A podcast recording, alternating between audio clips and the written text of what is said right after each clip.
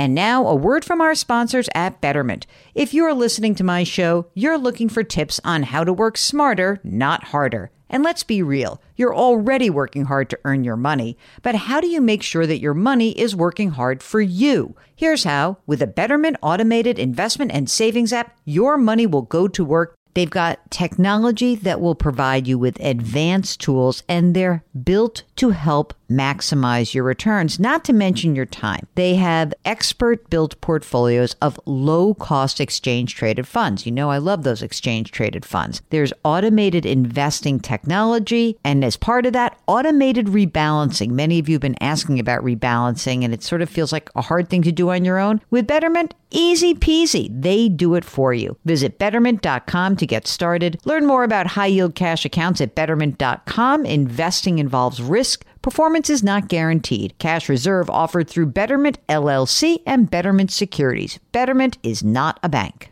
If you've ever been in the market for a new home, you know home shopping can be a lot. There's so much you don't know and so much you need to know.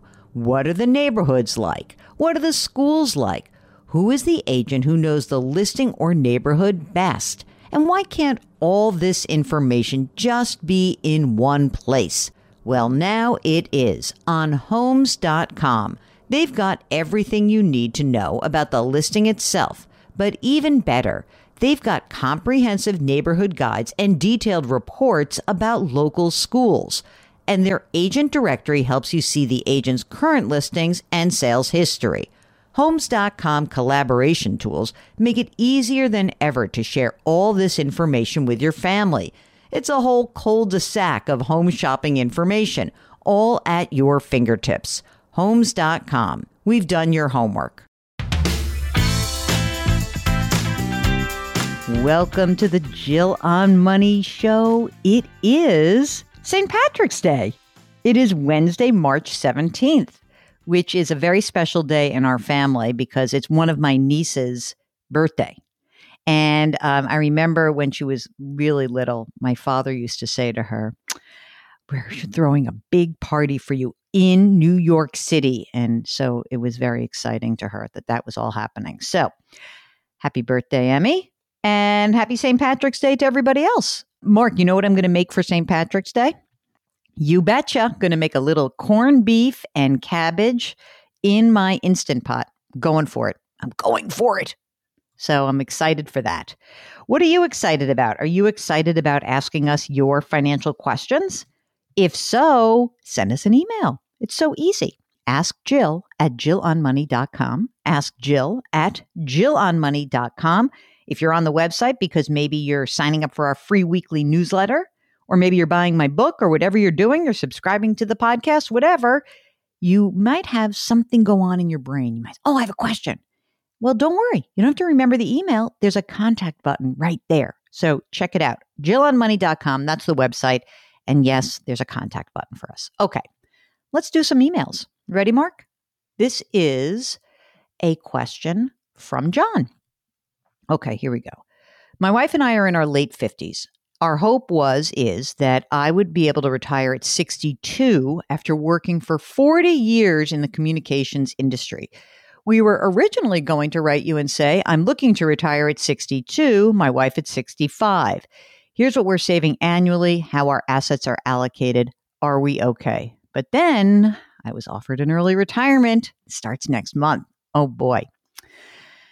Okay, so John is 58 years old and he's looking at taking some a few months off, then get a new job. So that's kind of cool. He's nervous because he's 58 and he doesn't know if he's going to be able to find a job. His wife will look to work until she's 65. She loves her job and she can cover their health insurance, which is fantastic. They make he makes 200 right now, she makes 40. But again, his salary only in in effect for another year and a half and then he's going to get a $100,000 performance bonus at the end of the month. Hmm. All right, here's what they got.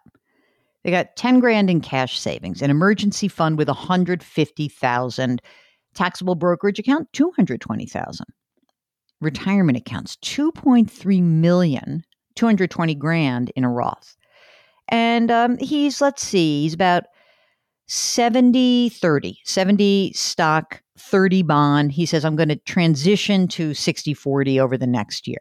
Okay, that seems good. He's got $1.2 million of life insurance through work, but he'll lose that and he'll let that lapse when he's done. His wife, uh, let's see, has 300 grand, which is done this year, and she won't renew. Okay. Was planning to purchase a long term care hybrid policy with a death benefit to cover life insurance needs in retirement. So I feel okay about letting my work life insurance policy end. I don't know if you need that, but let's, I, I doubt you need that as a matter of fact. They've got a hundred grand in 105,000 in HSAs. He was maxing out the 401k and uh, had a big match. He uh, also was maxing out an HSA. Of course, that's going to end when he's done. He's got a, an IRA. He's also maxing out. I presume he's doing a non deductible IRA. Wife will continue to max out her 401k and IRA. Primary home worth 700 grand, $360,000 mortgage they're going to sell. All right. They look to clear 300 grand after their close. 200 will be added to the brokerage account. And look at this. They own a vacation home and then are going to move there full time after the sale of the primary residence. And the value of that home is 500 grand, no other debt, three kids, two out of college and out of the house, youngest in college with a 529 plan that is funding the balance of the undergraduate degree. Year and a half of pay is coming, right? We got to bonus, two years of health care. How are we looking? So he says, I felt confident when I knew I would be working for four more years and maxing out retirement savings. I lost both of my parents just as they were ready to retire. Oh gosh, that's a quite a cloud. He doesn't have a. So look, here's the thing: he's feeling anxiety because he really, you know, does want to work. So the good news is that you appear to be in very good shape. The problem is that the reason why I think you need to work is not just for your emotions, but you know, it would be very good for you to be able to work and not dip into your accounts. The one thing you don't tell us is how much money you need to live on. What do I mean by that? I mean that, okay, you sell your primary, but you still have to support yourselves. You will have your health insurance covered. That's great, but you still have to go, you know, you got to eat, you still have to pay your property taxes, keep the house up, all that. You're going to have money in cash. That's good. So, what I'm hopeful is that when you get all the money that comes in, obviously you said you're going to get paid for another year and a half. So that takes you to 59 and a half. But what would be nice is that if you never had to touch any of the the taxable accounts until you really are ready to downshift pretty dramatically. So if you could get a job even for a minimal amount of money just to keep the cash flow going, I think it's great. I think your pack your retirement looks just fine. And I don't know if I would get a long-term care policy. I don't know if it's worth it for you guys. You've got a bunch of money saved. It seems to me you're in good shape. Oh, meanwhile, here's another John who says the subject early retire and loving it. Should we take out a mortgage? I'm glad that people are happy. I, that, I I have to say, like the previous question, I have great fear of not having income. I mean, there would have to be such a huge pile of money to. I don't know. There's just it's very difficult for me. Which sometimes, by the way, I let spill out on you guys. So you guys may be emotionally ready. I'm not for you. so take that with a grain of salt. Okay, uh, dear Jill and Mark, I've been an avid listener of the show since I discovered it last fall. Thanks for taking my question. My wife and I are 56 and 55, respectively. We put in 30 plus years in well paying jobs in New York City area. She's an attorney. I'm in PR. We called it quits in 2019. We moved west to Oregon. We've been loving it despite the pandemic. Okay, they got a net worth 4.3 million bucks. It includes their home. They own the home outright, no debt. So uh, the home is at 700,000. They've got pre-tax retirement accounts, 401ks, IRAs, two and a half million, most in a low fee advisory account with Vanguard. Fantastic. Then they've got another million dollars in a post tax investment account split between Vanguard and UBS. He inherited the latter, actively mar- managed from his parents. The game plan has been to live on about 150 grand a year, including taxes. I'm confident that the amount of money we'd have saved will see us through at least until we are 100 if we're lucky enough to live that long. Who says you'd be lucky? That seems like too long to me. Mark, I want to just tell you that 88 is my golden age. I think that's the time when I want to take the big exit. That's when I will take my bow and my curtsy and I'll be out of here. Yeah, 80, Mark says 85. You, unfortunately for you, I think you've got very good genes, Mark. Don't you have that grandmother? How old is she? Oh, he's got a 96 year old grandmother. So you got some good genes there, and you're very fit. I think you're looking into your 90s at least. Okay, let's get back to John. Two kids require another couple of years of help with college and grad school. They're going to cover that, which is not included in all the money he's given us. He says we're going to live mostly off the money in taxable accounts until we hit age 62, 63. Then we're going to draw from our retirement accounts. We'll take Social Security at 70. We'll get max benefit, and then they'll draw more slowly. When we bought our current house, I thought about taking out a mortgage to maintain more liquidity and find better returns outside the housing market. We were advised by our realtor that an all cash offer would be better received. So that's what we did. Question Should we take out a mortgage now? I'm thinking maybe a three to four hundred thousand dollar mortgage might make sense. What do you think? Should we aim for a 15 or a 30 year? That would free up some cash to help us make the bridge to Social Security without having to raid the retirement account too early plan to live in the house for another 10 years, at which point we'll move someplace warmer. Did he send us a picture of his pooch or not? Uh, send us a picture of your pooch. Just send it to askjill at jillonmoney.com. I like the idea of having liquidity, but the idea that you're only there for 10 years sort of gives me pause. That's the only part of this, but I get it because you have, you know, you do have most of your money in retirement, but you got a million bucks that's saved, I might look into a 10 or a 15 year more. Let's look at a 15 year mortgage and see what the rates are. I mean, rates have ticked up, but it's not huge.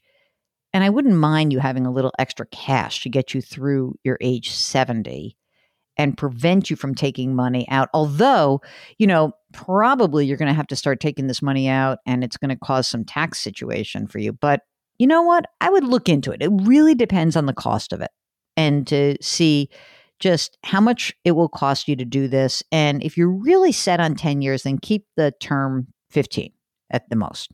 Wendy wants to know if she's saving enough.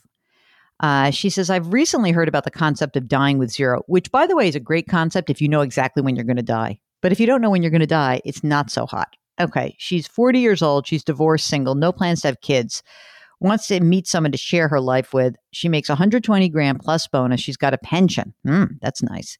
520 grand in a 401k, about 15% of it Roth, six months in cash, $400,000 in non retirement investments.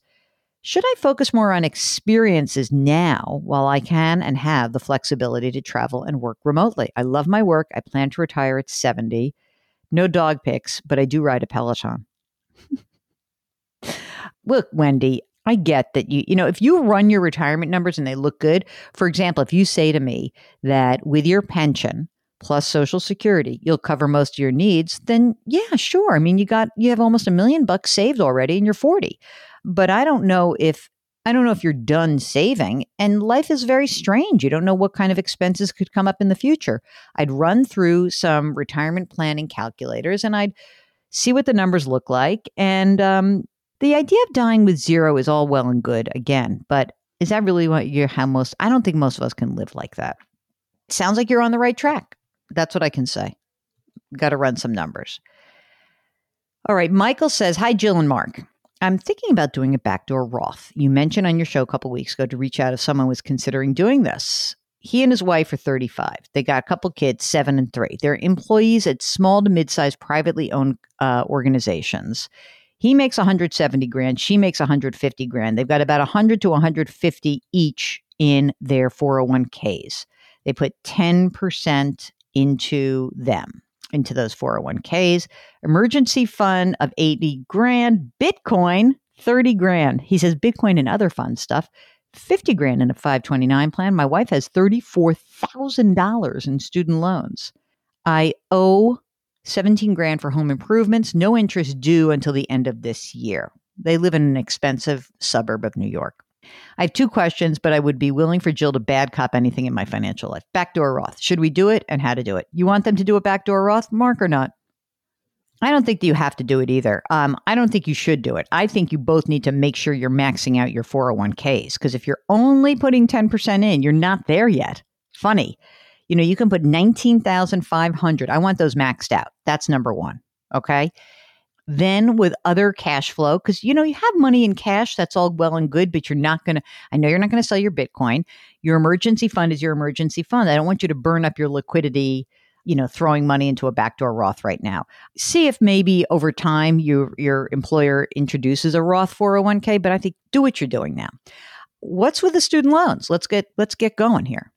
Okay, second question is so backdoor Roth. I don't know. If, if you wanted to do a backdoor Roth, the way you do your backdoor Roth is you make a non deductible contribution into an IRA, a traditional IRA, and you would then immediately convert it into a Roth, but it's just not going to add up to huge money. And please just max out the 401ks first. Let's do that and then go from there. So maybe uh, here's what I would say max out the 401ks, pay down the student loans. You got to pay down the home improvements, and then let's reassess that. Okay. They just refinanced their house. Check this out, Mark. Five years ago, they bought it for 490 grand and it just got appraised five years later for 645. Oh, they're pulling out 85 grand. What to do with the money? pay off the student loans and home improvements, but I don't have to do that right now. I'd like to let the 85 grand ride on doggy coin. Um, okay. So for the 85 grand, yeah, you're going to pay off the student loans and the home improvements. And I know you don't have to do that now. So just pop that into whatever that is. So let's put that uh, 55,000 of that into a six month CD. I think that's fine. You could do that or just go into a high yield savings account or a money market. Okay, so now you got extra 30, then maybe I would do a backdoor Roth, Mark. Why not? Because they're going to have this extra 30 grand for this year. I don't know with the other fun stuff if you actually just have a taxable account somewhere. If you do, at that organization, you're going to open up a non deductible IRA account. You're going to put in the money that you can put in for this year, which is $6,000 each. And you're going to immediately convert it into a Roth IRA. And the brokerage firm can help you through it. That is actually not a terrible idea now that you've, I know you've got the cash flow to do it. And we can make a decision about after you've maxed out your retirement accounts, if you have the cash flow to keep doing that next year. I presume because you've got kids that you've got your estate plan. I presume you've got your nice, cheap term life insurance. Just hoping you're doing that. All right. Melissa says, I just listened to your podcast this morning and I was inspired to reach out. I'm married with two girls. We live in Orange County, California. Okay. We're homeowners. We borrowed money to purchase our home. My husband owes about $170,000 in student loans. Unfortunately, he didn't make the best choices when deciding on the loans. Part of them, part of those loans are private, and they are the bane of my existence. I need advice. What's the best thing to do to pay them off? I read that we should make two payments a month. He does try to refinance. I hate them. They got to go into forbearance on their mortgage because she got furloughed. I hear you, Melissa. I'm sorry for you. This is a bad this is a bad story, Mark. So, here's what I think you need to do. First of all, take a deep breath. Melissa, number 1, you don't have to worry about making your money grow right now. Just calm down. The first thing you need to do is get a game plan together for these loans. So that what that means is when you go back to work, you're going to look at refinancing your mortgage and those student loans. Okay? I don't think you'll be penalized because honestly, there's so many people in your same case. So when you get back to work, all you have to think about you just have to think about how can I refinance my mortgage and how can I refinance these student loans? And that's it. That's it. Don't worry about how you're going to be investing. Once you get those two things done, you're going to create a cash flow. You're going to see how the money's coming in, how it's going out. And then what you're going to try to figure out is how you can start squirreling away a little bit of money into retirement. But that's it. Your number one job is a refi. Okay? Ah, that's it for the show. Lots of different kinds of uh, folks today, so I, I, I, like it. Big range. It's been a great show, Mark. Thanks so much. And uh, thanks to you for listening. As always, we like to remind you to wash your hands, to wear your masks, to maintain your physical distancing, please, and do something for someone else today. It really will make you feel better, I promise. It will make them feel better. Thank you for listening. And Mark, grit, growth, grace. We'll talk to you tomorrow.